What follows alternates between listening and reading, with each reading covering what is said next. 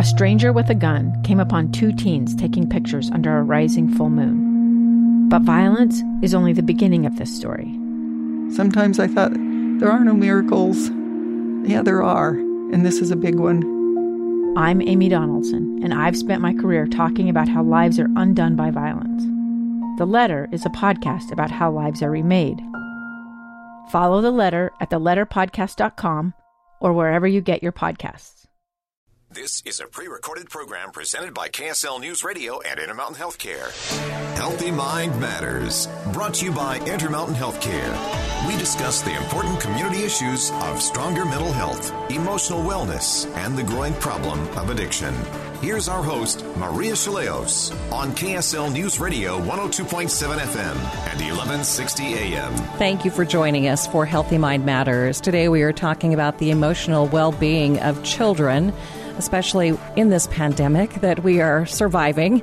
With me today is Dr. Annie Deming. She's a psychologist at Intermountain Primary Children's Center for Counseling. You say talk about it in the positive, and I just kind of talked about it with kind of a negative hint there, uh, Dr. Deming. I didn't mean to do that, but it is tough. We all are, we are facing challenges, and it is stressful. Talk about teenagers, though. Teenagers are a whole different ball game. They face a whole different um, different types of challenges. Describe for us what you see ch- uh, teenagers going through at this point. So teens in particular are, you know, extremely social and they need that social interaction for healthy development. I mean, all kids need that, but developmentally, teens are getting to a point where they're sort of moving a bit more away from their family unit as far as wanting to spend time outside of the house with friends um, on a frequent basis. And that's just so difficult now with all of the you know uh, restrictions and and and health concerns that we have.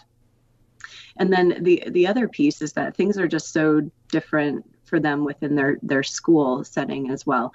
So you know, team sports are there's lots of different things that are happening with team sports. Um, school attendance is is also you know kind of up in the air. Um, things like proms and graduation and all of those sort of normal milestones that teens look for and look toward and forward to may or may not happen. Um, and and it those are the things that that teens kind of hang on to as um, benefits of going through high school. And high school can be quite stressful, but some of those things help. I think teens feel more positive about their experience. So uh, they're losing a lot of what would be a normal high school experience, and that's very difficult. So we're seeing stress, we're seeing a lot of sadness, uh, we're seeing some anger about those things, and and some teens are struggling with depression. In addition to all of that. I think the unknown is probably one of the more difficult for a lot of us. How do parents deal with that? I mean, they don't know what it's going to look like exactly when their kids go back to school or when right. they're going to go back I, to school. Yes, exactly. And it keeps changing. I mean, I think that's so hard. You know, we and, all the different districts in, in our area are doing different things. And um, so yeah the uncertainty is is there. So uh, you know i think um, i think it's so important to acknowledge that uncertainty and just to say yeah this is hard and we don't know what's going to happen. You know we'll find out over time. We'll we'll get more and more information over time. We'll understand more and more about this disease over time. But i think the important piece is to really to validate our teens and, and let them know, yeah, I mean, this is hard for everybody, and I recognize how hard it is for you. This is a point in time where teens are becoming more independent, uh, maybe going into their room and taking shelter, and that may not be a good thing at this point in time. Those conversations need to take place, right? Yes, definitely. So we have to we have to make sure that teens aren't getting overly isolated. I mean, uh, sure, with the social distancing practices, they're more isolated than they have been in the past. But spending you know a full day in your bedroom is not healthy for anybody. Um, so that would be a time to to sort of structure your family situation so that you can spend more time together sort of in common areas of the house or you know going for a walk or something like that. Yeah we, we want to go away from the isolation and at the same time making sure that our teens can can connect with their friends virtually. That's very important for them Right. Well, that's important. Social media is causing challenges of its own. What should parents watch out for? right? So parents should watch out for, I mean, just spending all day, you know, on social media or checking it every second, you know, to see if you had a, a like or a response or whatever on what you posted.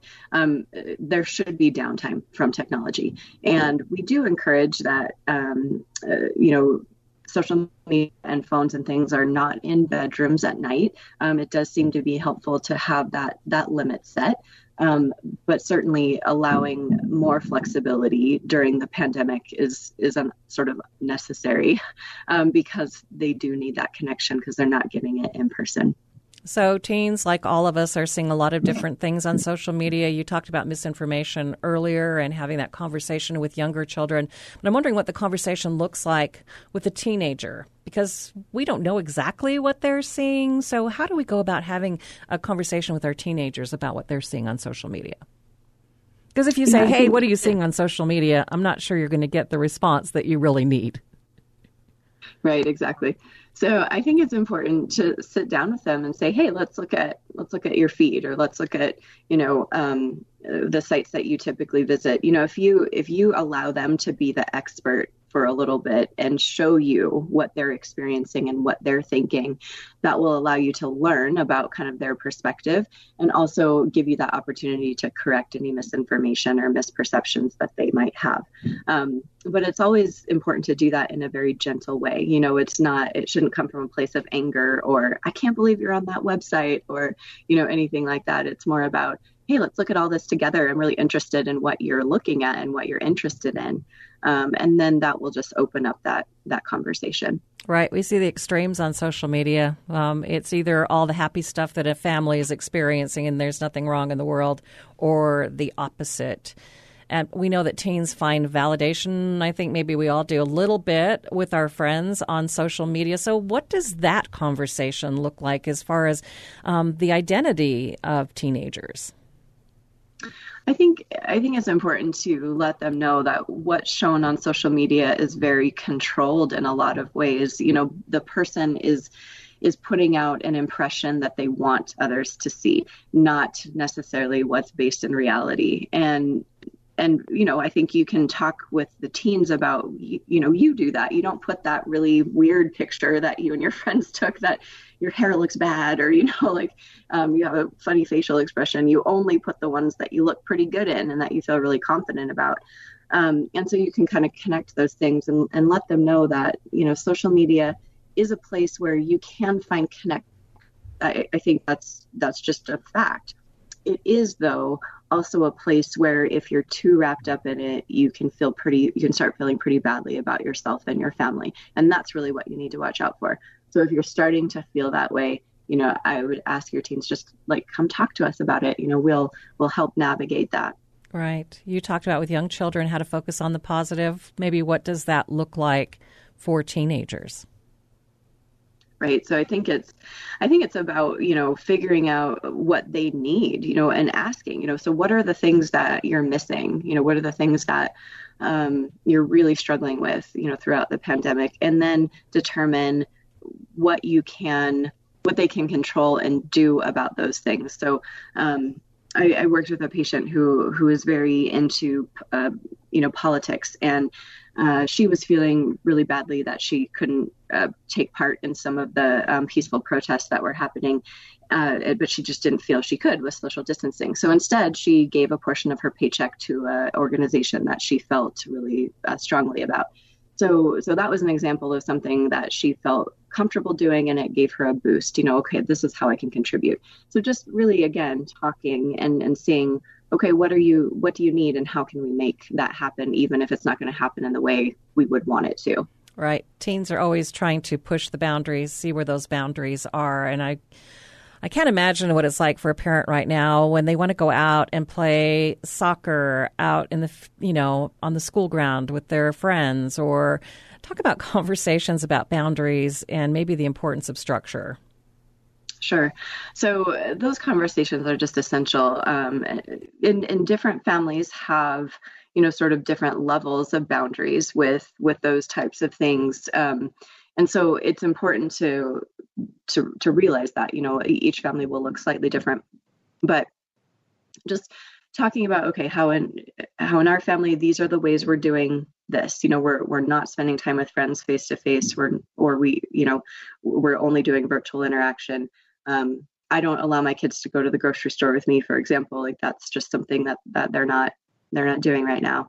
Um, so it's just important to to lay out those boundaries very clearly, um, so that there's not as much room um, for although will be from our teens most likely and that's their job. So it's okay that they're pushing those boundaries. That's what they should be doing developmentally. Um, but then just kind of giving them a different way a different a different option. So you can't go you know hang out with your friends um, at the park but you know we can plan a, a, a nice zoom meeting where you guys can all get together and you know talk about you know talk about what you want to talk about so offering an alternative Again, back to that, being a little bit more creative and trying to offer alternatives for them. We're going to take a break. and we come back, I want to talk about structure. We're all headed back to school. Well, hopefully, we're headed back in some form or another. And I think it's important maybe that we talk about structure in the family and how that will help children succeed this school year. And you're listening to Healthy Mind Matters on KSL News Radio. We'll be right back.